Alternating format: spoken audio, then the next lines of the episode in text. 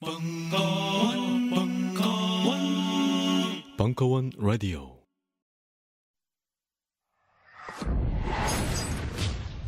최악의 사이코패스 킬러 유영철. 서울 서남부 연쇄살인범 정남규. 미국을 충격으로 빠뜨린 사이코 킬러 게리 리지웨이. 경악할 만한 사건과 범죄자의 비밀을 파헤친다 국내 제1호 프로파일러 배상훈의 논픽션 프로파일링 특강 범죄 사회와 범죄 행동 분석 진실이 4월 2일 목요일 저녁 7시 30분 총 5주간 진행됩니다.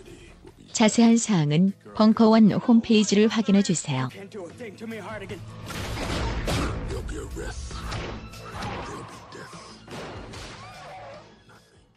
말해봐요. 내 몸한테 왜 그랬어요? 그런 부분들은 이제 병원에서 제가 아니 그런 거 말고 내 몸이 왜 아프고 계속 뻐근한 건지 진짜 이유를 말해봐요. 진짜 이유가 궁금한가? 건강한 몸을 위해 애쓰지만 오히려 더 피곤해지거나 병원 신세지기 일쑤. 건강한 움직임을 찾기 위해 3월 21일 오후 3시 School of Movement 대표 최하란이 벙커원으로 온다. 이제 그만 골골대고 건강해지라. 졸라. 영감. 왜 불러? 뒤뜰에 닫아 놓은 단감 한강줄일 보았나? 고왔지. 어째서? 이 몸이 늙어서 몸보신 하려고 뭐. 야 이 영감탱이야! 아유 그거 딴지 마켓에다가 팔려고 내놓은 건데 그걸 왜 먹었어? 어?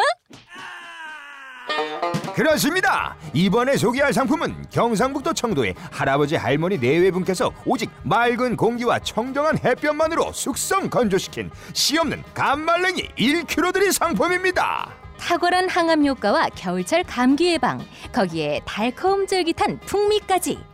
청도의 감말랭이 장인내외께서 하루 오직 10kg만을 생산하는 진정한 웰빙 식품을 백화점 판매가의 절반 값으로 오직 딴지마켓에서만 만나보실 수 있습니다. 광가루 따위 섞지 않는 100% 간의 수공업 울트라 웰빙 먹거리 청도 순결한 감말랭이 지금 바로 딴지마켓에서 만나보세요. 연말연시 선물용으로도 좋습니다.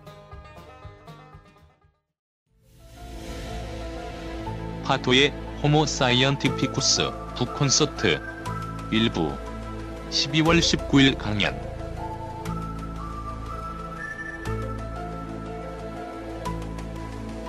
날씨가 풀린다 그러더니 별로 안 풀렸어요, 그죠? 예, 엄청 춥더라고요.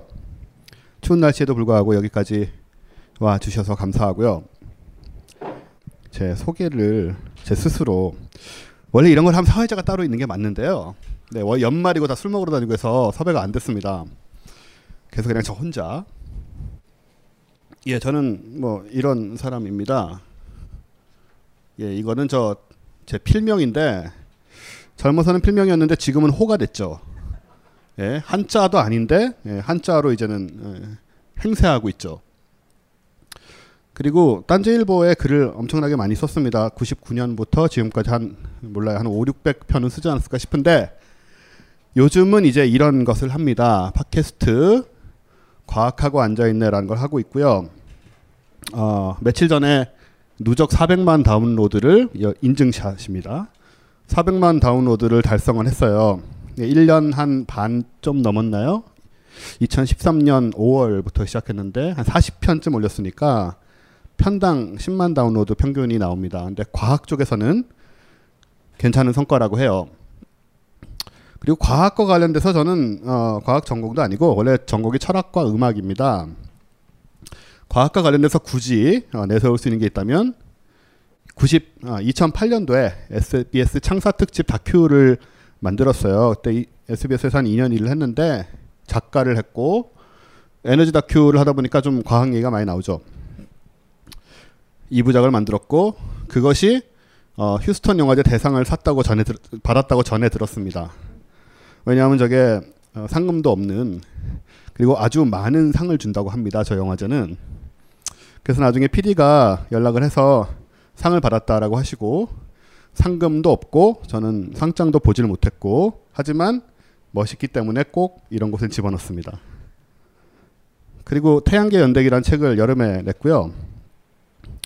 어, 저 책은 가상 우- 태양계 역사 같은 건데 과학과 상상이 뒤섞여 있고 흥미롭게도 어, 내년 1월 초에 EBS 지식 채널에서 2부작으로 만들어서 그 내용 중에 화성 얘기가 하나 있고 그 지금은 사라졌다고 제가 주장하는 화성과 목성 사이에 있는 행성 얘기가 있는데 하나씩 EBS 지식 채널로 만들어지고 있습니다. 지금 왜 그러는지 잘 모르겠고요. EBS 저 그분들 만나서도 참 소재가 많이 떨어지셨군요라는 얘기를 했어요. 근데 긍정을 하시더라고요. 예, 어쨌든 흥미로운 어, 그런 걸 많이 그쪽도 만들고 계십니다. 요즘은. 그리고 이제 오늘 호모 사이언티푸크스라는 책을 들고 들어왔네요. 그리고 여기는 안 썼지만 사실 제가 과학 관련된 활동을 꽤나 많이 했습니다. 1년 반 동안 팟캐스트로 만들었지만 저기 과천에 가시면 국립과천과학관이라고 있거든요. 거기하고 꽤 오래 작업을 많이 했고요. 그래서 토크 콘서트를 한 8번 만들었고 내일도 하나 있습니다. 사실은. 네. 혹시 관심 있으시면 아 매진됐죠. 참 죄송합니다. 네. 예, 내일 또 손민아 씨가 사회를 보고 예, 장대익 교수님이라고 예, 진화학자시고 장대익 교수님하고 저 카이스트의 김대수 교수님 나와서 과학자들의 크리스마스라는 크리스마스 쇼를 내일도 하고요.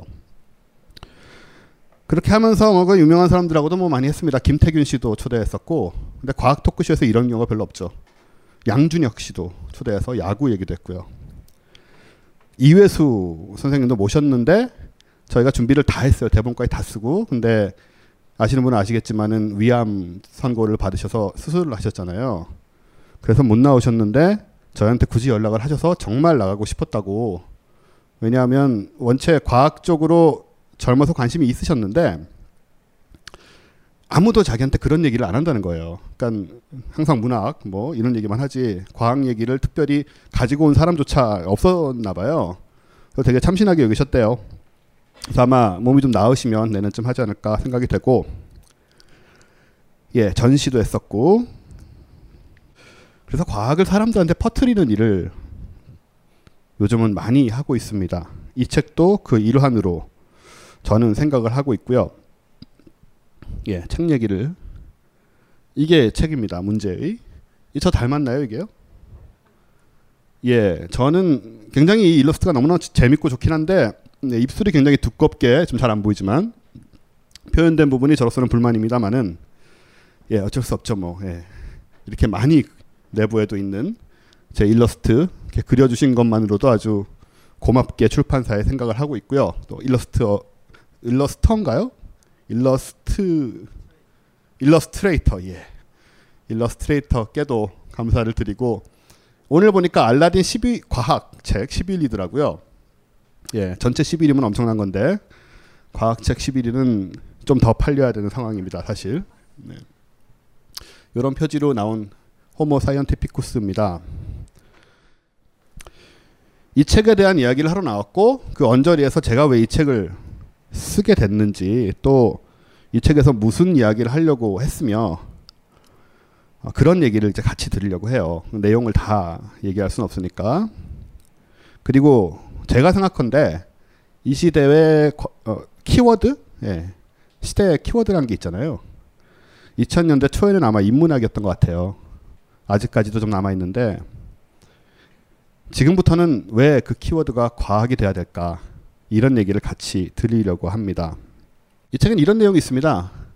아주 옛날 말로 좀 과학 중에서도 어, 재미있는 이상한 얘기를 할 수 있는 그런 주제들로 꾸며져 있지만 대부분은 굉장히 과학에 충실한 내용입니다.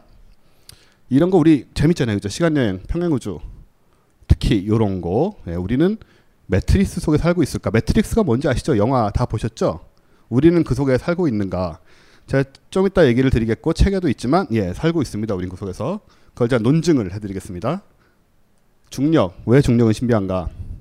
나의 정체 네, 인간 복제와 영원한 삶이라고 부제를 달긴 했는데 나의 정체란 거는 이제 어, 과학 철학적인 거죠. 예, 나 나를 구성하고 있는 그러니까 물질로서의 나도 있지만 음, 정신으로서의 내가 있잖아요. 그리고 우리가 흔히 한 10여 년 동안 계속 나왔던 얘기가 음, 정신을 업로드해서 컴퓨터로 옮기면 뭐 영원히 살 수 있다던가 혹은 복제 인간을 만들어서 글로 옮겨가면 죽, 늙지 않고 죽지 않고 개가 늙으면 그 몸을 또 복제를 해서 뭐 이런 얘기도 있었고 예, 그런 관련된 얘기입니다. 그 다음에 예, 요 얘기는 제가 오늘 드릴 거고요 또 그리고 이제 이런 얘기가 중요하죠. 과학은 정보와 지식을 넘어서 태도와 세계관이다. 그리고 과학이 주는 경외와 감동이 있고 이런 내용들로 실려 있고 또 자작 SF 소설 세 개가 들어 있습니다. 재밌어요. 제가 썼음에도 불구하고 예. 다시 볼 때마다 아 재밌다 이거 이런 생각하거든요. 예. 반전도 있고 아주 아 처음에 저 책에도 나와 있지만 제가 과학을 좋아하게 된 얘기부터 드릴게요. 저는 과학 글을 잘 안 썼습니다. 음, 왜냐하면 과학글은 과학자가 써야 된다라는 생각이 많이 있었고요. 사실 이상하죠. 인문학이나 역사나 제 역사책도 냈습니다만은 예, 사실 제일 잘 팔린 책은 그 책이죠. 인문학이나 역사나 뭐 이런 얘기는 누구나 써요. 아마추어가 써도 되고 그런데 과학 얘기는 이상하게 과학자만 하는 걸로 그렇게 적어도 우리나라에서는 좀 이미지가 많이 있어요. 저 자신도 그렇게 생각을 했었고 그래서 과학글을 많이 쓰지 않았는데 어, 갑자기 1년 반 전에 그래서 과학에 관심이 생긴 것이냐 물론 그런 건 아니고요. 과학에 대해서 진지한 관심은 초등학교 4학년 때부터 있었습니다. 그때 이제 이분을 알게 됐죠. 아 개인적으로 물론 모릅니다. 예, 저분은 예, 저를 전혀 모르시고 돌아가셨는데요. 칼 세이건이라고 이름은 다 들어보셨죠? 예, 제가 저 초등학교 시절에 코스모스라는 책이 나왔고 TV 다큐가 11부작인가 뭐 12부작인가에서 나왔었고 한국에서도 아마 방영을 했을 거예요 그때. 예, 이분이 그래서 그때 유행이었어요 사실. 예, 그리고 이분이 낸 책이 이제 코스모스라고 이게 당시의 표지입니다. 예, 한자 예, 우주 미지의 세계 코스모스 우주의 신비 중언부언하고 있는 이상한 표지죠. 촌스럽고 근데 이땐 책이 다 그랬어요 원래 여기 저자의 이름을 보시면 칼 사강이라고 적혀 있죠. 저 땐 그렇게 불렀습니다. 저도 그렇게 불렀고 예, 세이건이라는 이름이 나중에 등장했을 때 참 낯설고 싫었어요. 왜 저한테는 익숙한 게 이 칼 사강 박사님이니까.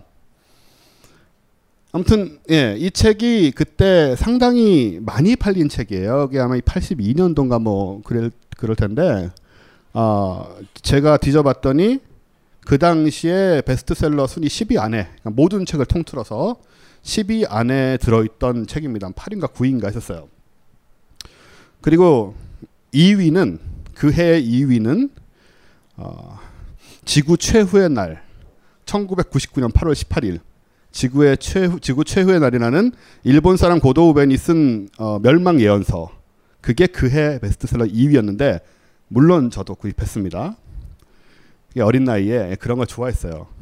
그것과 이 책을 두 개를 그해 사서 굉장히 비쌌어요. 또 이건 4천 원인가 있고 그때는 그거는 아마 2,500원. 굉장히 큰 책이었거든요.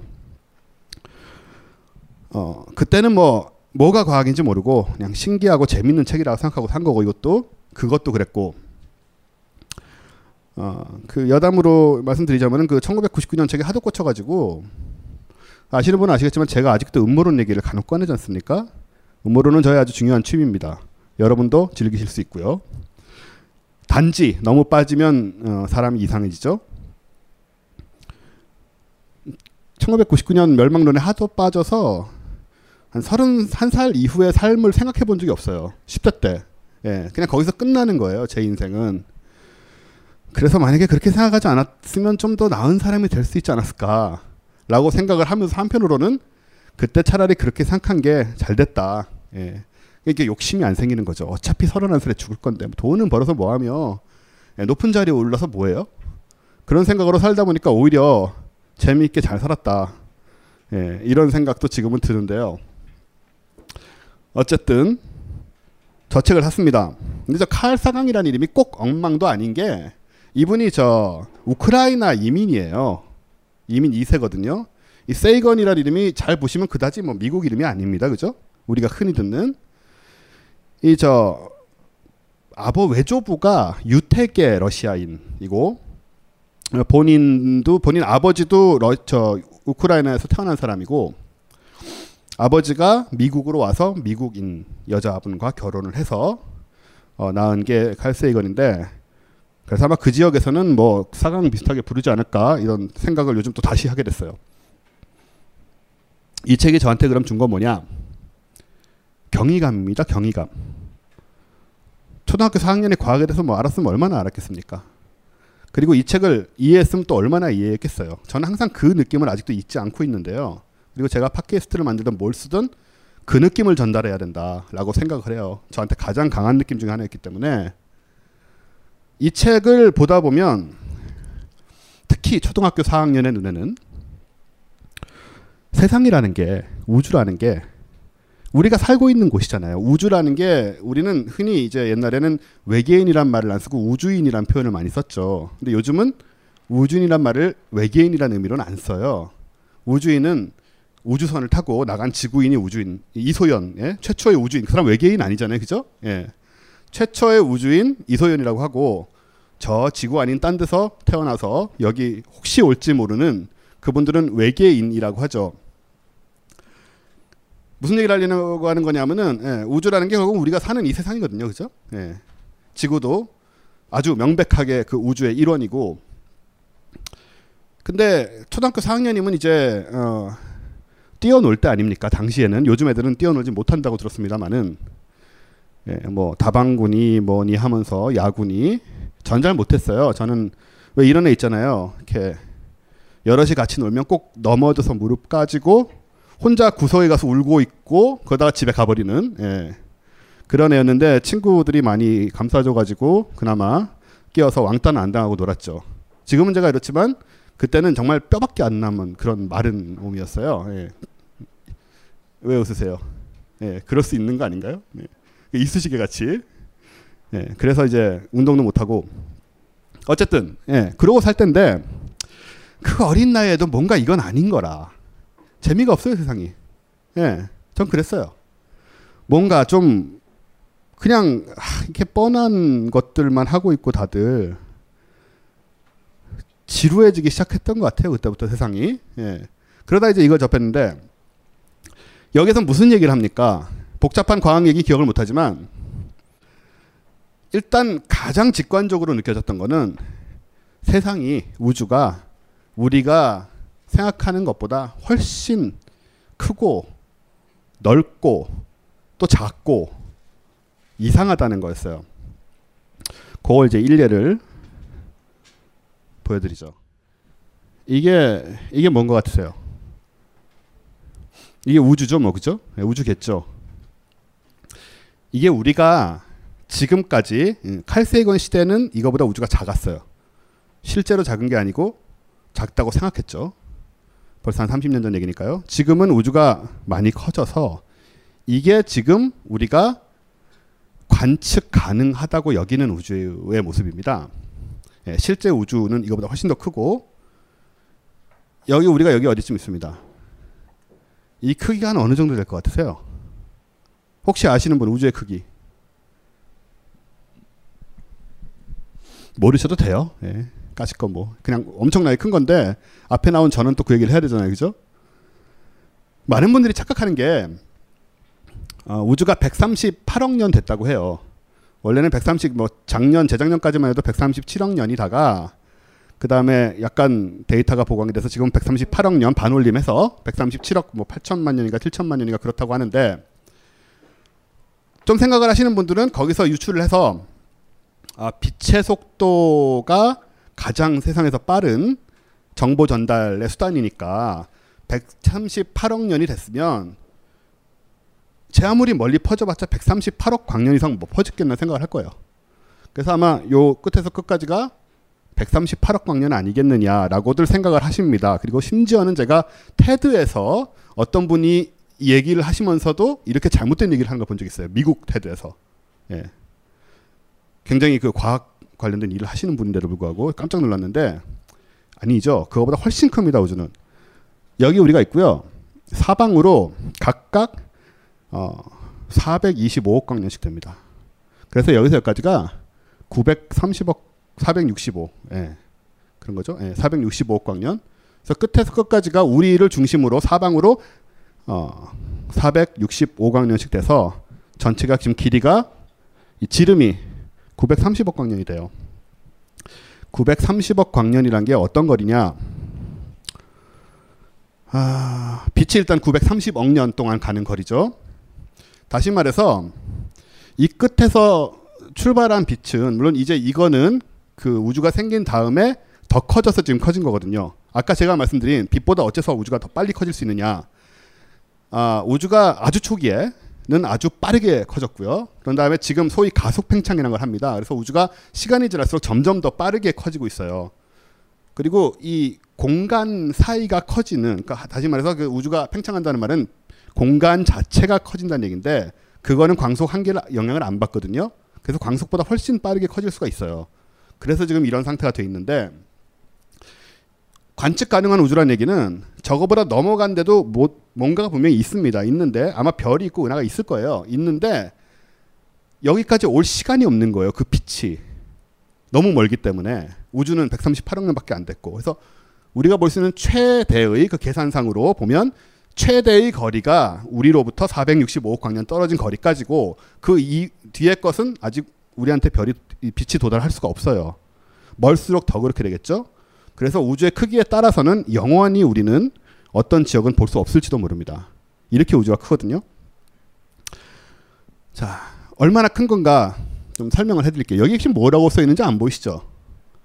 이게 지금 뭐 태양일까요? 혹은 뭐 우리 은하, 지구, 예 그런 게 아니고요. 요게 어, 천여자리 초은하단입니다. 확대를 해보면요. 초, 천여자리 초은하단은 여기 이렇게 있는 게 아니고 요만한 점이에요. 예, 다시 보시면 여기 보이지도 않는 요 점 하나가 천여자리 초은하단인데 요 천여자리 초은하단의 안에만 은하가 4만 4천 개쯤 있습니다. 요 점 안에요. 은하가 우리 은하만은 은하가 4만 4천 개가 있습니다. 대략.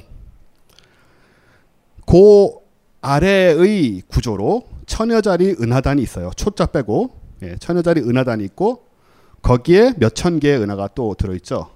우리는 그 속에 있습니다. 그 속에서도 국부 은하군이라고 또 부르는 집단이 있어요. 우리는 그 속에 있습니다. 그리고 이제 우리 은하가 있죠. 우리 은하만 해도 빛으로 끝에서 끝까지 가는데 10만 년이 걸리잖아요. 예.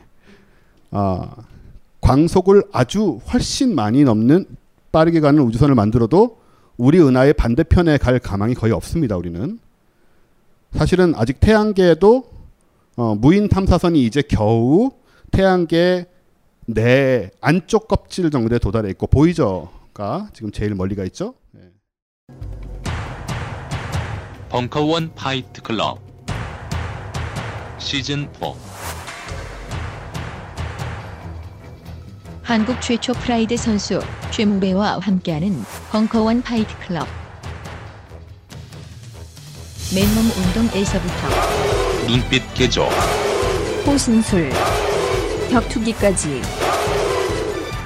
지금 바로 벙커원 홈페이지에서 확인해 보세요.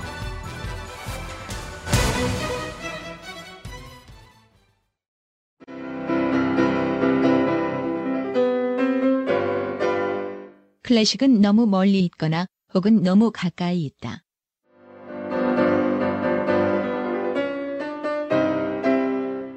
재수 없는 천재주의 예술 사관이 아닌 시대 속 존재로서의 클래식 음악사 지휘자 겸 피아노 박사의 실현과 함께하는 퍼포먼스형 강좌. 시대 정신과 음악 양식 모두를 아우르는 입체적 이해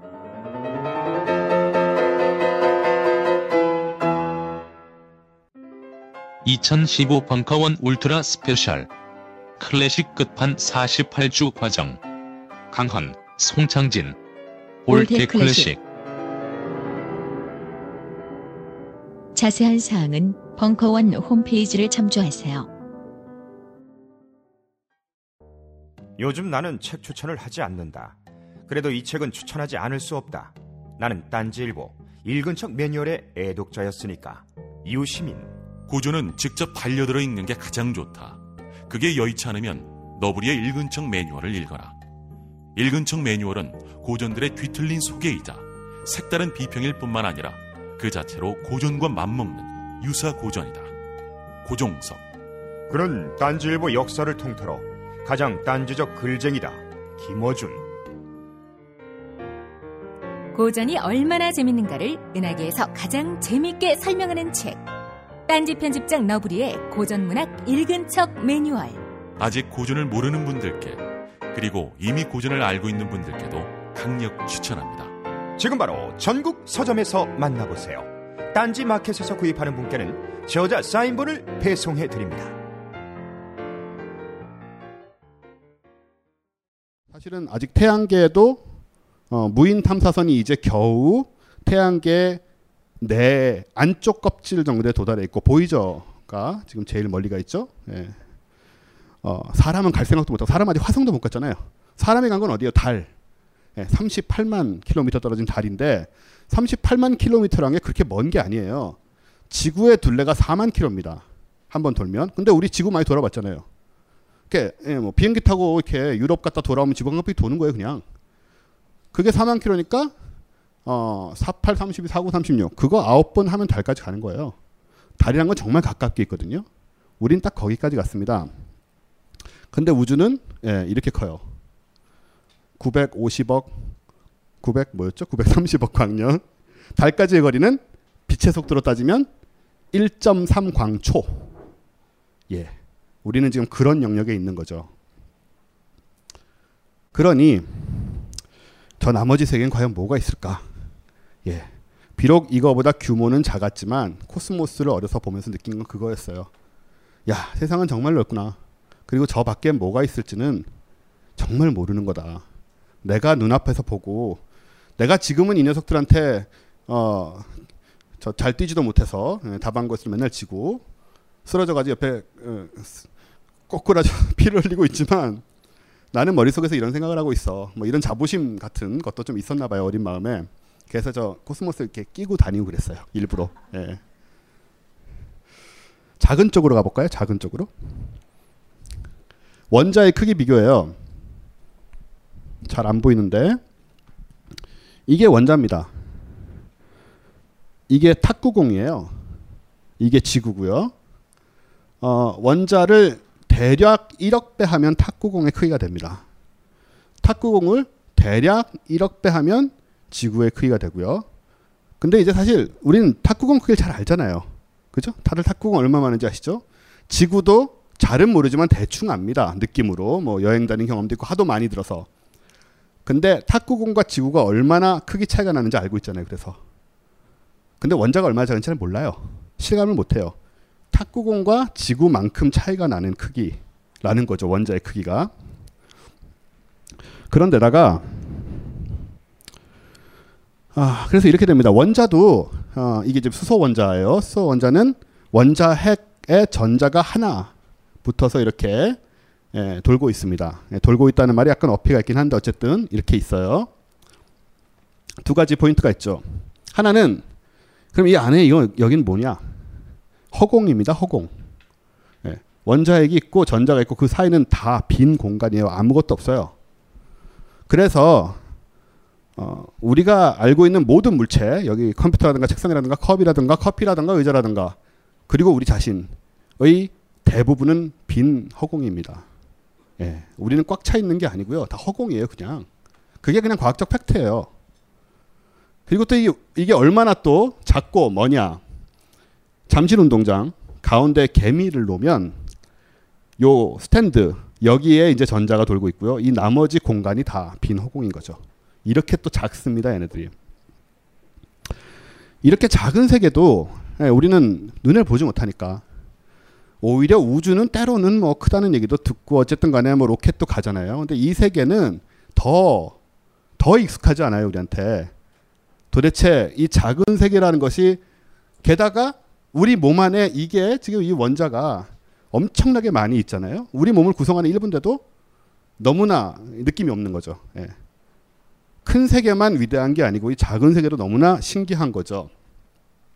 게다가 중간이 비어 있다는 건 더욱 놀라운 일이죠. 작은 세계로 더 가보면 저 원자는 사실 아무것도 아닙니다. 원자는 그렇게 작은 게 아니에요. 예, 영어가 막 등장하는데 플랑크 길이란 게 있어요. 이 플랑크 길이라는 게 물리학에서 말하는 가장 짧은 길입니다. 이 길이가 되면 이 길이란 게 더 이상 의미가 없어져요. 근데 어떤 크기냐면요. 아까 저 이거 기억나시죠? 이 원자핵 수소의 경우에는 양성자 하나로 이루어져 있습니다. 원자핵이 중성자가 없기 때문에 이 원자핵의 핵보다 10의 20승배 작아요. 10의 20승이면 10 다음에 공이 20개가 붙는 숫자입니다. 원자 아까 그 작은 원자핵보다 예, 10의 20승배 작은 길이가 이 플랑크 길이란 거고요. 미터로 따지면 이렇게 됩니다. 예, 10 다음에 0 다음에 공이 35개 붙는 그리고 1이 붙는 미터. 요게 플랑크 길이고 이 길이가 물리 물질의 가장 작은 그러니까 물리 세계에서 가장 작은 단위예요. 어, 요 비슷한 요게 이제 그 길이고요. 물론 실제는 아니고요. 당연히. 예. 길이라고 표현했을 때 요건 뭐냐면 아인슈타인이 4차원 시공간을 그리면서 어, 퀀텀 폼이라는 거는 양자 거품이라는 얘기인데 뭐 복잡하게 생각하실 필요는 없고요. 이 시간과 공간이 직물처럼 짜여 있는 최소 단위가 이 정도 크기라고 봤어요. 그러니까 우리가 지금 살고 생활하고 있는 시간과 공간은 직물처럼 짜여 있는데 그 그물코 하나의 크기가 이런 크기다. 그리고 혹시 들어보셨을지 모를 끈이론, 촉근 이론이라고도 하는데 어, 끈이론에서 끈의 길이가 대략 요거랑 좀 비슷합니다. 이, 이 끈이론은 이 끈 혹은 고리가 우주의 가장 작은 기본 단위라고 얘기를 하는 거거든요. 수학적으로 유추한 결과예요. 물론 볼 수는 없습니다. 왜냐하면은 이 플랑크 길이는 우리가 전자 현미경으로 볼 수 있는 것보다 작은 건 말할 것도 없거니와 이런 작은 물질들을 탐구를 하려면 어, 가장 좋은 방법 중에 하나가 가속기에서 충돌을 시키는 겁니다. 입자 가속기라는 게 이제 땅에 막 묻어놨거든요. 우리는 없는데 어, 유럽이나 미국이나 이런 데는 몇십 킬로씩 되는 거대한 터널을 땅 속에 파놨어요. 돈을 이제 몇억 몇천억 원씩 들여서요. 그런 터널을 파놓, 파놓고 거기에서 입자를 뭐 작은 광자가 됐든 뭐가 됐든 그런 거를 발사를 시켜서 얘를 계속 회전시키면서 가속을 시켜요. 전자속으로 가속을 시키는 거예요. 전자기력으로. 그러다 보면 얘가 거의 광속에 가까울 정도로 빨라집니다. 광속의 뭐 99.99997%뭐 이런 식으로. 그런 다음에 얘네들을 충돌을 시켜요. 그럼 대단한 기술이죠. 예. 충돌을 시켜서 여기서 어떤 현상이 일어나는지를 봅니다. 그러면서 힉스 입자 같은 거 그렇게 발견하는 거예요. 예.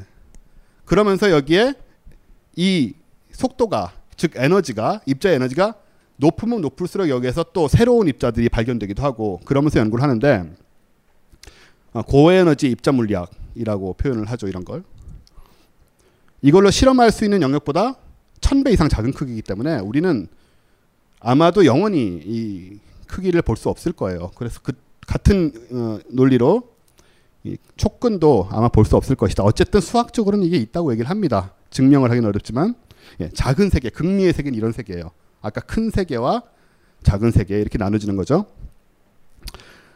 그럼 이제 우리는 그 중간에 어디쯤에 있잖아요. 예. 우리 위로 큰 세계가 그만큼 있고 작은 세계가 이만큼 있는 거잖아요. 이거를 느끼게 되는 거죠. 저는 정확하게 이걸 느낀 건 아니지만 비슷한 느낌을 받게 된 거죠. 그래서 그때부터 계속 생각을 합니다. 도대체 우리가 살고 있는 이 세상은 어떻게 되어 먹은 걸까? 제가 학교를 다니고 밥을 먹고 이런 일상들을 하죠. 그러면서도 계속 하나 잊지 않은 거는 이걸 알고 싶은 거예요. 물론 제가 직접 탐구를 하기는 좀 어려웠습니다. 여러 가지 개인적인 그 수학을 못 한다던가 공부가 하기 싫다던가 이런 개인적인 사정으로 인해서 글론 못 갔고 사실 제가 과학자가 정말 되려고 생각은 못 했어요.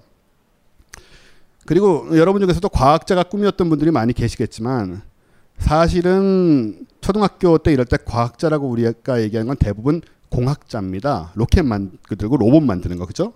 그럼 과학자가 아니잖아요. 공학자지. 예. 요즘 제가 팟캐스트를 하면서 과학자 한 분과 또 공학자 한 분을 모시는 적이 많은데 이분들은 그걸 아주 칼같이 구분을 하시더라고요.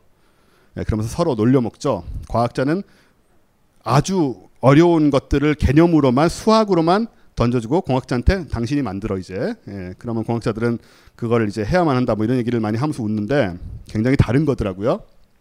근데 저는 이런 걸 알고 싶었어요. 정말 과학을. 근데 수학에 진짜 재능이 없어요. 예. 수학들 잘 하시나요? 못 하시죠. 여- 이상하게 여기 오시는 분들 다 수학을 못 하시더라고요. 한 분도 잘한다는 분을 제가 들어본 적이 없어요. 예. 근데 저도 수학을 정말 못 하는데요. 어, 정말 머리가 나빠요. 수학적으로는 아니라고 스스로 많이 노력했어요. 그렇게 생각하려고 아니야 나도 열심히 하면 할 수 있어. 선생님도 제 고등학교 1학년 때 선생님이 수학 선생님이었는데 넌 단거 다른 건 잘하는데 왜 수학만 이렇게 해? 어쩌면 이렇게 못하냐? 그랬을 때 저는 열심히 하겠습니다라고 얘기를 했죠. 근데 안 되는 거예요. 예, 안 되더라고요. 나중에 보니까는 제가 수학적 머리가 정말 나빠요. 예, 그래서 제가 과학자는 못 되고 그랬지만 여전히 관심이 많았어요. 그래서 사실 제가 과학자가 돼서 과학적인 실험을 하고 연구를 해서 뭔가 새로운 걸 알아내는 것도 좋지만 이미 기왕에 나와 있는 것도 너무 많잖아요. 그것만 제대로 알아도 뭐 예, 스스로 연구하는 것 이상으로 그런 도움이 되겠더라고요. 그래서 코스모스를 통해서 이런 걸 느끼고 우리가 주변의 것들을 익숙하고 잘 알고 있다고 여긴 것들 하지만 굉장히 신기한 것들이 많죠. 그리고 사실은 우리가 잘 모르는 게 많습니다. 그것과 관련된 영상을 하나 보여드릴게요. 여러분 그거 다 아실 거예요. 옛날에 갈릴레이가 피사의 사탑에서 했다고 얘기되는 어, 무거운 돌과 가벼운 돌 두 개를 떨어뜨려서 땅에 동시에 도착하는 거를 갈릴레이가 했다고 그러잖아요. 근데 실제로 한 건 아니래요. 생각으로만 했다고 하는데 우리는 이제 한 걸로 알고 있는데 어, 그럼에도 불구하고 우리는 계속 의심을 가집니다. 과연 그럴까? 혹은 그 모습을 진짜 본 사람이 없어요. 우리가 실험을 해본 적도 거의 없고, 예, 그거를 아주 멋있게 실험을 한 장면이 있죠.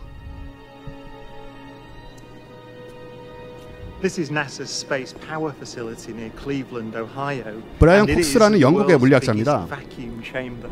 It's used to test spacecraft in the 이 conditions of 공간이 전체가 space. 이제 진공이 될 거예요. It does that by pumping out the 이게 30 로켓 발사할 때 어, 시험하기 위해서 만든 미국에 만든 공간인데 about two grams left. 30톤의 공기를 빼내서 2g만 남길 겁니다. 이 전체 공간에서. 그런 다음에 깃털과 볼링볼을 저 높이까지 끌어올려서 같이 떨어뜨립니다. 지금 공기가 있는 상태예요. At the same time to see which fell fastest. 예, 이렇게 되죠. 공기가 있기 때문에.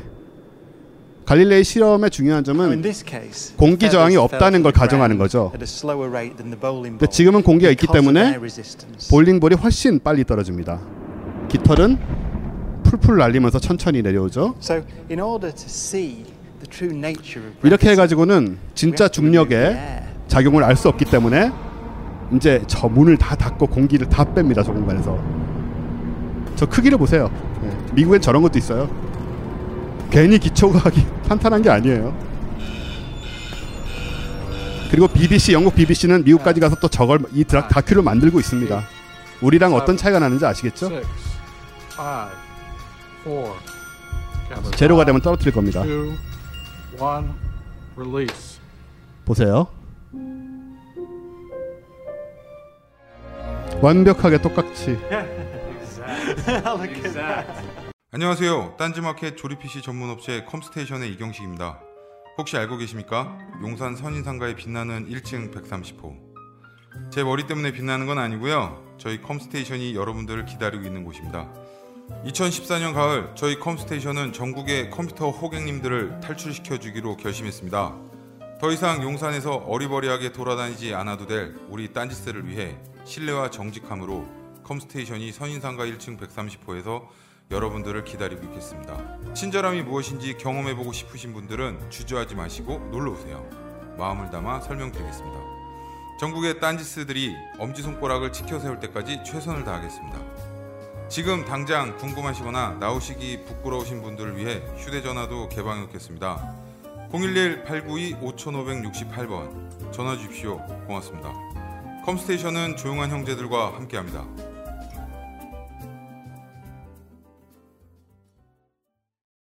네, 그래픽칩 세계 챔피언 엔비디아가 오늘은 쉴드 태블릿으로 태블릿 챔피언에 도전합니다. 아 쉴드 태블릿 이 선수 가격 무게가 30만 원대밖에 되지 않는데 힘에서 밀리지 않을까 걱정되는데 말이죠.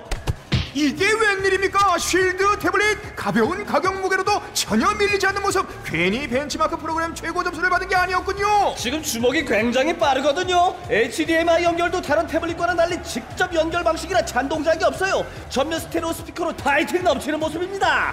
아, 쉴드 태블릿 K우승 태블릿 챔피언에 등극합니다. 바로 저거거든요. 지금 바로 온라인 쇼핑몰에서 쉴드 태블릿을 검색해 보세요. 3월 15일까지 구입하시는 분 가운데 추첨을 통해 400만 원 상당의 여행 상품권과 그래픽 카드를 드립니다. 잠시만 안녕하세요. 저는 바다니 가득의 성재훈입니다. 보통 오뎅, 맛살, 핫바 등 다양한 이름의 어묵을 간식으로 때로는 반찬으로 많이 드시는데요. 그게 대부분 밀가루로 만들어졌고 기름에 튀기기 때문에 칼로리가 높아지더라고요. 그래서 저희는 어육 함량이 높으면서 기름에 튀기지도 않는 맛과 건강을 생각한 그런 어묵 한번 만들어 보고 싶었습니다. 그런데 이렇게 만들다 보니 팔아도 남는 게 없더라고요. 여러분, 저희가 정직하게 만든 어묵을 딴지 마켓에서 계속 판매할 수 있게 많은 관심 부탁드립니다. 정성을 담아 쪄서 만든 어묵 감아볶고 여러분의 관심이 필요한 정직한 먹거리입니다. 잠시만 우리 이제 어묵 먹어요 맛있는 가마 먹고 우리는 생각했습니다. 실외는 가까운 곳에 있다고. 우리가 파는 것은 음료 몇 잔일지 모르지만 거기에 담겨 있는 것이 정직함이라면 세상은 보다 건강해질 것입니다. 그래서 아낌없이 담았습니다. 평산네이처, 평산네이처 아로니아 아로니아 친, 친, 친. 지금 딴지마켓에서 구입하십시오. 자, 이거를 보다 보면 이렇게 막 미소가 지어져요. 예, 기가 막히기도 하고 저분들도 다 그러잖아요 지금. 근데 왜요? 우리 다 알던 거잖아요. 그죠? 어릴 때부터 귀에 못이 박히도록 들었던 얘기예요. 바람이 고, 공기가 없으면 쟤네 둘은 같이 떨어져야 되는 거예요 원래. 근데 한 번도 본 적이 없어요 평생. 아마 인류의 굉장히 많은 사람 많은 부분이 이 영상으로 그걸 처음 봤을 거예요. 근데 실제로 그 말을 30년 동안 40년 동안 들어도 안 와닿다가 이 영상을 한 번 보면 와 정말로 저렇구나 하고 감탄을 하게 되잖아요. 예, 그런 거죠. 그러니까 과학이라는 게 좀 비슷한 얘기를 하자면 우리는 학교 다닐 때 과학을 억지로 배웠잖아요. 예. 억지로 암기 시키고 또 이해하지 못한 상태에서 다음 걸로 넘어가야 했고 그래서 과학의 재미를 느낄 혹은 과학의 진정한 맛을 즐길 기회가 전혀 없었던 거죠. 근데 이 장면 하나만 봐도 이 느낌 하나만 가지고도 우리가 평생 동안 과학에 가져왔던 관심보다 더 큰 관심이 생길 수도 있어요. 사실은. 예. 그래서 이런 것들을 직접 우리가 느끼는 건 정말 중요하죠. BBC가 훌륭한 것은 그 포인트를 정확하게 잡아내고 미국까지 가서 저 빌린 데 쌌을까요? 저게 돈이? 예? 저 큰 걸 빌려가지고 공기를 다 뺀대. 30톤을 뺀대요. 공기만. 그래서 2g을 남긴대요. 저런 데를 어떻게 알아가지고 저길 가서 저걸 다 빼고 저 실험을 해서 예, 시청자들, 국민들한테 보여주는 공영방송인 거죠. BBC는. 우리는 아마 그 국책 사업으로도 이루어지기 힘든 예, 방송국은 고사하고 왜 저걸 해야 되는지도 아무도 이해하지 못하고 하지만 이거를 제가 어렸을 때 저 코스모스를 봤듯이 이것을 본 어린이들 어른도 마찬가지입니다 물론 저는 어린이들만 상대로 얘기를 하진 않아요 특히 어린이들 하지만 어린이들의 시간이 많으니까 우리가 지금 솔직히 말해서 우리가 과학자 될 수는 없잖아요 그죠 우린 늦었어요 예. 인정하자고요 근데 시간이 있는 사람들이 있잖아요 이걸 보고 다는 아니겠지만 그 중에 스파크가 튀는 애들이 있다고요. 걔네들이 다음에 과학을 지고 가는 거예요. 사실은. 예. 이런 것조차 우리는 잘 모릅니다. 본 적도 없고. 참고로 얘기를 하자면은 어, 물론 이건 깃털이기 때문에 아주 극단적으로 공기 저항을 많이 받는 거지만 약간 다른 얘기가 있죠. 무거운 것과 가벼운 것. 무거운 이만한 쇳덩어리가 있고 똑같은 크기에도 가벼운 게 있을 수 있죠. 속을 비교했다거나 뭐 어떤 이유로. 가볍 그러니까 크기는 같으니까 아마 공기의 저항은 큰 차이가 안 날 수도 있어요. 근데 이걸 두 개를 혹은 이 백큐ම් 챔버에서 공기가 없는 저 진공에서 두 개를 떨어뜨린다고 했을 때 역시 우리는 알고 있습니다. 이게 두 개가 같이 떨어지는 거. 근데 이게 왜 두 개 왜 같이 떨어지죠? 혹시 아시는 분 계세요? 어릴 때부터 눈이 들어온 무거운 물체와 가벼운 물체를 두 개를 떨어뜨리면 같이 떨어진다 알고 있는데 왜 그런지 아시는 분? 왜? 좀 이상하지 않냔 말이에요. 무거운 거는 질량이 크다는 얘기예요. 질량이 크다는 말은 아주 확실하게 중력을 더 받는다는 얘기거든요. 근데 왜 같이 떨어질까요? 물론 여기 고등학교 물리 교사 선생님이 한 분 계십니다. 누구라고 말씀 안 드리겠지만 그분은 아실 거예요. 어, 여러 가지로 얘기를 할 수 있지만 저는 아주 간단한 예를 들겠습니다. 아, 우리가 어릴 때 이런 얘기를 많이 했어요. 저는 어려서는 말랐기 때문에 이런 얘기를 안 들었습니다. 지금은 그런 얘기를 들을 수도 있고요. 어, 축구 같은 걸 할 때 이렇게 공을 향해 뛰어갑니다. 공이 저기 가고 있고 저랑 누구랑 이제 공을 잡으러 서로 뛰어가고 있는데 꼭 뚱뚱한 사람이 뛰면 야 쟤는 가속이 붙어서 어, 멈출 수도 없고 더 빠르다 이런 얘기를 해요. 일단 속도가 난 다음엔 좀 위협적이죠. 사실 큰 애가 이렇게 막 달려오면 예, 공을 이제 좀 몸싸움하기도 무섭고 그렇긴 한데 사실 그건 정확하게 틀린 말이거든요. 어, 그, 그 뚱뚱한 사람이 제가 공을 이렇게 갖고 있는데 그 뚱뚱한 친구가 제 공을 뺏으러 달려올 때 매우 위협적이지만 1. 시각적인 효과고요. 등치가 크니까 2. 개가 빨리 오, 오는 이 느낌을 받는 이유는 개가 가속이 빨리 붙었기 때문이 아니라 무게가 무겁기 때문에 관성력이 강하기 때문입니다. 그러니까 얘는 서기가 힘들어요. 뚱뚱한 사람은 속도가 붙은 다음에 서기가 힘들어요. 관성 때문에. 그거거든요. 그걸 우리 이제 가속도가 붙었다는 식으로 어려서 얘기를 많이 했습니다. 반대로 얘기하면 어떻게 되냐면은 무거운 물질일수록 가속을 하기가 어려워요. 그렇잖아요. 우리 조그만 요 제가 만약에 이만한 어 장난감 자동차를 갖고 있다 지금 여기서 이렇게 확 밀었다. 작은 힘으로 아주 빠르게 휙 밀 수 있잖아요. 근데 디젤 열차가 여기 있다? 예, 당연히 안 밀리겠지만 어떻게 민다 해도 아주 조금밖에 천천히 속도가 늘어나겠죠. 가속도라는 건 이런 거니까. 근데 중력이 가속도잖아요. 중력은 가속도예요. 좀 이따 제가 또 얘기를 드리겠지만 중력은 가속도이기 때문에 어, 무거운 물체를 가속하기가 어려운 겁니다. 그래서 무거운 물체는 중력의 그 영향이 상쇄가 돼요. 그래서 가벼운 만큼 가속을 가속이 잘 되고 무거운 만큼 가속이 덜 되기 때문에 그게 정확하게 상쇄가 돼서 같은 순간에 떨어지는 거거든요. 물론 과학자들은 이렇게 얘기하지 않습니다. 저는 이제 그냥 가장 간단한 연상작용으로 얘기를 드린 거고요. 조금 저 수학적으로 얘기를 하자면 가속도는 그 힘을 질량으로 나눈 값이거든요. 예. 그렇기 때문에 질량이 커질수록 상쇄가 돼서 동일한 값이 항상 나오게 돼서 이런 결과가 나옵니다. 자, 이런 것들 주변에 일상에 있는 것들을 보면서도 되게 신기하다는 생각을 해요. 아 그런 거구나.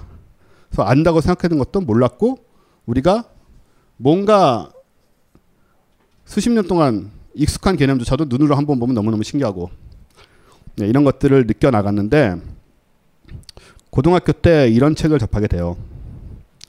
이게 현대의 물리학이 발견한 창조주라는 책인데 실제로 창조주를 발견하는 책이 아닙니다. 예, 좀 제목을 저렇게 붙여가지고 좀 많이 팔려고 하셨던 게 아닌가 싶은데 원래 제목은 God and the New Physics고요. 피직스는 물리학이니까 신과 새로운 물리학. 말이 새로운 물리학이지 새로운 것도 아니에요. 20세기 20세기 초에 나온 얘기들인데 거기서 이제 이 책에서 이런 내용들이 아주 중요하게 다뤄지죠. 이 책의 거의 결론이라고 한다면 결국은 우리 우주에는 신이 필요 없다는 얘기에 가깝긴 한데 제목을 이렇게 붙여서 많은 사람들이 현혹된 걸로 제가 알고 있습니다. 아, 저는 되게 어려서 교회를 다녔어요. 소위 이제 모태 신앙 뭐 이런 거죠. 예. 어머니가 집안이 다 기독교 집안이고 아버지 쪽도 다 기독교 집안이고 그래서 어릴 때부터 그냥 교회를 다녔습니다. 인간관계로 전부 교회에서 생겨나고 교회 다니면 그렇잖아요. 그래서 예, 교회 친구들하고 더 친해요 학교 친구보다 어려서 뭐 같이 놀고 뭐 장난치고 뭐 저 수련회 가고 캠핑 가고 집안끼리 다 친하고 그랬었는데 한 중학교 한 2학년 때쯤 교회를 그만 나가기 시작했어요. 어, 아까 이제 코스모스는 초등학교 때 우연히 운 좋게 다 운이 좋았던 거죠. 예, 운 좋게 접했는데 이렇게 조금씩 머리가 크는데 중학교 2학년이 굉장히 어릴 것 같지만 또 그렇지도 않아요. 예. 저때 이미 어떤 면에서는 의심이 가는 거죠. 물론 종교 자체를 제가 뭐 폄하하거나 여기서 종교는 사실이 아닌데 이렇게 얘기하려는 건 아닙니다. 저의 경험을 얘기하는 것 뿐이죠. 저는 뭔가 불편했어요. 그 성경의 세계관들이. 그래서 뭔가 다른 걸 찾고자 했는데 그때 얻어 걸린 게 이 책이죠. 아 이걸 보면 창조주가 나오나 보다. 다른 창조주가. 예. 아니었죠. 대신 훨씬 큰 걸 배웠는데 바로 이거였습니다. 네. 저것들을 접하면서 저는 세계관이 뒤흔들리는 충격을 받게 됩니다. 그 충격은 아직도 남아 있습니다. 상대성 이론과 양자역학의 세계는 제대로 느낀다면 우린 이해하기는 힘듭니다. 예, 수학으로 접근하지 않으면 정말로 이해하기 힘들지만 제대로 느, 저게 무슨 말을 하고 있는지만 제대로 느낀다면 사람이 바뀌는 무엇이거든요. 상대성 이론은 이제 많이들 접하셨잖아요. 이 영화 이거 다 보셨나요? 여기 오실 정도면 대충 보지 않으셨을까 생각이 되는데 예, 여기 보면 이제 시간 지연 효과 나오잖아요. 아주 아주 간단한 예만 한두 개 들자면 예, 상대성 원리에 따르면은 속도가 빠르거나 중력이 강하면 시간이 느리게 갑니다. 어, 그러니까 처음에 속도는 특수 상대성 원리와 관련돼 있고 중력은 일반 상대성 원리와 관련돼 있는데 어, 일반 상, 특수 상대성, 상대성 이론은 1905년도에 나왔고 100년이 넘었죠. 예. 1905년도에 나왔고 일반 상대성 이론은 거기에 이제 중력을 결합시킨 것인데 1915년에 나왔으니까 내년으로 100주년이 됩니다. 그래서 많은 사람들이 내년에 일반 상대성 이론 100주년 뭘 좀 준비를 하고 있어요. 전 세계적으로. 그러니까 굉장히 오래된 거죠. 이게 현대 물리가 이렇게 무슨 new physics가 아니에요, 사실은. 그런데도 일반인한테는 정말 많이 안 알려져 있어요. 이름만 알려져 있지. 예, 아인슈타인 DHA 예, 우유 먹으면 그렇게 된다고요? 예. 뭐 아인슈타인이 머리에 90%를 써가지고 뭐 다 뻥이잖아요, 그거 90%. 예, 우리 다 90%씩 쓰거든요. 뭐 10% 15% 쓴다는 거 전혀 과학적 근거 없는 얘기입니다. 다 그렇게 우리 뇌 쓰고 있고요. 예, 이분은 뭐 아, 머리야 물론 좋으셨겠지만 정말 우리하고 뭐 인간과 짐승 정도 차이가 나느냐? 당연히 그렇진 않죠. 네. 어떻게 머리를 쓰는지 아는 사람 아니었을까? 저는 그렇게 생각을 해요. 예. 어쨌든 그런 이름들은 다 아는데 예, 상대성 이론도 들어는 봤지만 예, 뭔지는 모릅니다. 그러다가 이 영화 덕에 지금 많이 퍼졌어요. 제가 얼마 전에 무한도전을 봤는데요. 유재석 씨가 그 막장 그 탄광에 들어갔어요. 굉장히 깊은데 들어가가지고 그런 얘기를 하더라고요. 여기서는 왜 이렇게 시간이 안 가냐고. 이거 중력 때문이냐. 이게 나온다는 게 저로서 너무 반가운 거예요. 물론 틀린 얘기입니다. 완벽하게. 당연히 그런 얘기가 아니고 그 정도 내려가서 인간이 느낄 정도의 시간 차이가 나면 큰일이고요. 그리고 무엇보다도 여기서의 영화를 보신 분들 다 느끼셨겠지만 여기서의 그 어, 시간 지연 효과라는 거는 본인이 느끼는 게 아니거든요. 예. 본인이 느끼는 게 아니고 나와 다른 공간 좌표계에 있는 사람과의 차이인 거죠. 그래서 내가 나갔을 때 예를 들어서 여기 저그 그 파도 행성 밀러 행성인가요? 거기 내려가 있다가 그 사람들은 뭐 시간이 빨리 빨리 가고 느리게 가고 그런 느낌 없잖아요, 전혀. 나와서 이제 인디어런스에 기다리고 있던 그 양반을 만났을 때 몇십 년이 지났다는 그걸 실감을 하게 되죠. 물론 계산상으로 그 전에 알았겠지만 본인이 하는 건 아니에요. 그래서 어, 죄송하게도 유재석 씨의 말씀은 전혀 비과학적이고 일고의 가치도 없는 것이긴 하지만 어쨌든 예, 완전히 주류의 TV 프로에서 주류의 연예인이 어떻게 그 얘기를 주워 듣고 예, 표현을 할 정도까지 갔단 것만으로도 굉장히 놀라운 거예요, 사실은. 예. 또 과학 대중화 뭐 이런 거 하는 입장에서는 아주 반가운 일이었죠. 예, 중력이 강하면 시간이 느리게 갑니다. 방금 말씀드린 대로 시간이 느리게 간다는 거는 내가 느끼는 것이 아니고 내 나에게서 내가 있는 그 공간 그 좌표계에서 시간이 느리게 가기 때문에 나오면 그쪽 바깥 세상은 다 시간이 빨리 가 있죠. 그런 거죠. 예. 그러니까 어, 제가 여기서 두 시간밖에 안 지났는데 저 밖에 나오면 뭐 몇 년이 지나 있고 이런 식의 상황이 되는 거고 요게 만들어내는 효과가 사실은 미래로의 시간 여행 효과가 있죠. 그렇잖아요. 빠르게 미래로 갈 수 있으니까 제가 여기서 아주 광소에 가까운 속도로 움직이거나 아니면 아주 중력이 강한 쪽에 가 있으면 저는 잠깐밖에 안 지났는데 100년, 200년 막 건너뛸 수가 있는 거예요. 그게 뭐 미래로의 여행이지 뭐가 여행이겠어요? 다만 문제는 돌아올 수 없다는 데 있죠. 예. 영화에서는 마찬가지로 돌아올 수가 없는 여행은 여행으로서 의미는 없잖아요. 이민이죠. 그냥 이민. 미래로 이민. 예. 이거 원하는 바가 아니죠. 우리가 우리 아는 사람 다 죽고 그래서 어, 바람직한 그 여행의 모습은 분명히 아닌데 어쨌든 이론적으로 가능합니다. 그리고 사실 중력이 이렇게 강한 곳을 찾기는 쉽지 않죠. 예, 태양 주변에 가도 이렇게 정도 중력이 강한 게 아니고 영화에서처럼 블랙홀 같은 게 나와야 의미가 있는데 빠르게 가는 거는 오히려 기술이 좀 더 발달하면 약간 효과를 볼 수도 있을 것 같아요. 하지만 이것도 정말 이 영화에서 같은 효과를 내려면은 광속에 상당히 근접하는 속도를 내야 됩니다. 네, 기술적으로도 아주 어려운 일이고. 근데 우리가 이 상대성 이론을 항상 적용하고 있는 분야가 하나 있어요. 이게 그렇게 우리 생각처럼 저런 블랙홀에 가거나 우주 먼 곳에만 가서 일어나는 현상이 아니고 상대성 이론이 항상 적용되는 우리가 매 순간 아마도 여기 오실 때도 굉장히 많은 분들이 상대성 이론의 계산 결과에 영향을 받고 오셨을 텐데 뭐냐 하면 GPS예요. 예. 내비게이션이요. 내비 차에 있는 GPS 위성들이 떠 있어요. 얘네들이 한 2만 킬로 정도 떠 있습니다. 예. 지구 궤도라는 게 저궤도, 중궤도, 고궤도가 있는데 저궤도에는 뭐가 있냐면 3, 400km 위에는 허블 우주 망원경 뭐 이런 게 떠 있어요. 예, 들어보셨을 거예요. 혹은 국제 우주 정거장 ISS 김소연 아, 이소연 씨 같던데 그런 거는 한 350km 뭐 이 정도 그렇게 높지 않게 떠 있어요. 그런 다음에 정지 위성들이 있죠. 그게 가장 멀리 있습니다. 정지 위성들은 얘는 정지한 게 아니고 지구가 도는 속도와 같은 속도로 도는 거예요. 그래서 지표에 대해서 정지해 있죠. 뭐 얘네들은 이제 방송이라든가 이런 데 쓰이고요. 움직이면 안 되니까. 중간에 있는 게 GPS인데 어, 두 가지 특성이 있는 거예요. 하나는 지구에서 멉니다. 지구에서 멀기 때문에 중력이 약해요, 거기는. 그래서 중력이 약하기 때문에 어때요? 그 내부는 시간이 빨리 갑니다. 기계 내부가. 그리고 한편으로는 빠르게 돌고 있잖아요, 지구를. 예, 시속 몇만 킬로 돌고 있는 거니까 그래서 시간이 느리게 갑니다. 그러니까 일반 상대론과 특수한 상대론의 효과가 동시에 나타나요. 이 기계 속에서. 여기서 시간이 느리게 간다는 말은 심리적 시간 그런 게 아니에요. 이 위성 안에 있는 모든 기계, 이 속에 있는 시계, 시계 장치, 이 속에 있는 그 모든 장치들의 연결된 구조가 전부 느려지는 거예요. 빨라지고 동시에. 그래서 우리가 지구상에서 GPS를 제대로 쓰려면 즉 내가 있는 위치를 아는 거잖아요. GPS를 쓴다는 거는 이 내비게이션의 원리 그거거든요. 내비게이션은 내가 이 컴퓨터를 갖고 있는 거죠. 얘가 GPS 위성에서 오는 신호를 계속 받아서 내가 어디 있는지 확인하는 거예요. 내 좌표를. 내가 어디 있는지 확인하고 나면 그 다음에 지도니 뭐니는 다 내비게이션 기계 안에 있으니까 그걸로 계산을 해냅니다. 그래서 내가 어디에 있고 어떻게 갈 때 어떻게 어디를 지나갑니다. 이거는 이제 이 기계 안에서 하는 거죠. 근데 안 맞는 거야 이게. 그 상대로적 효과 두 개 때문에.